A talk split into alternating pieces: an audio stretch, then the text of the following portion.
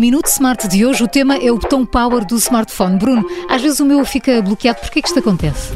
É uma questão premente, Maria João. Agora que chegado o verão, as pessoas têm tendência a levar o equipamento para a praia e, e muitas das vezes não, não, o protegem. E, portanto, é bastante usual até uh, o, o, botão ficar bloqueado. Não só este do ligar e desligar, o botão power, mas também o botão do volume ou mesmo o de silêncio. Uh, eu diria que a maioria dos casos é sujidade ou mesmo areia, areia da praia.